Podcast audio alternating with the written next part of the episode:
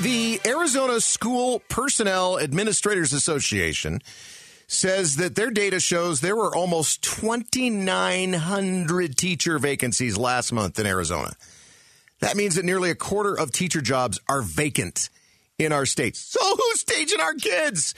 Uh, that same uh, organization, the uh, the School Personnel Administrators Association, um, well, KTAR's Griselda Zetino talked with the head of that organization, Alexis Wilson, who also happens to be the Human Resources Assistant Superintendent in the Scottsdale Unified School District. Um, she says a lot of these organizations, uh, I said, I should say, a lot of these teachers, um, have left. They're quitting or retiring. I, I have a family member of my extended family who left Arizona to go teach in Wisconsin because they could get paid so much more than they can here. And, and Alexis Wilson tells Griselda that programs like the Arizona Teachers Academy, which covers tuition for students who want to become teachers, have helped.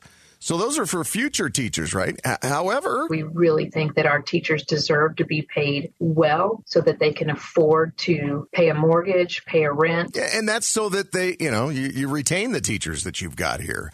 Uh, Wilson says Arizona teachers continue to be among the lowest paid in the country. Plus, I think people don't understand what it really means to be a teacher and the responsibilities that that entails.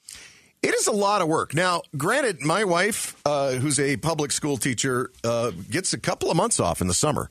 That's awesome. Uh, there's no denying that. And I don't think she should be necessarily compensated the same as somebody who works 12 months out of the year. I get that totally. But uh, also, the pay cut that she took heading into the Great Recession, um, or I should say, in the middle of the Great Recession, she didn't get back to those levels of pay until well over 11, 12 years later.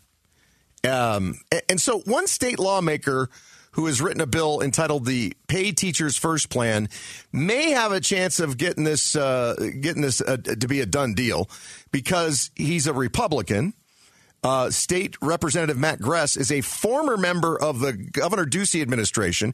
He was the governor's uh, he had the governor's office of strategic planning and budgeting and it, it, might stand a better chance than it would have if uh, if a Democrat was pushing it. But guess what the Democrats did about this bill? I'll get to that in a second. But but first, he said that he heard over and over as a former teacher and a former school board member. One common piece of feedback I've heard is why can't we pay teachers more? So he tells Mike Broomhead um, that you know working to get this to this ten thousand dollar one time payment for teachers well, it'd be two years of, of bumping their salary.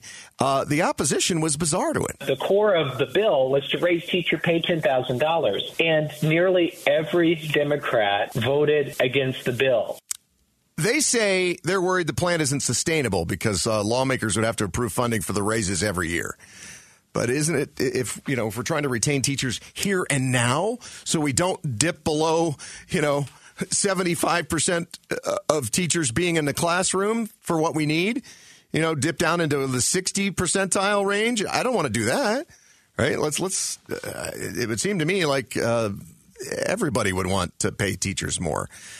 So, uh, we'll see if they can sort out all of this um, all of these political issues and uh, and get that done. And, and, hey, I have to admit, it would be nice to see my my teacher wife paid a little bit more um, because I'm the one who's paying for everything right now.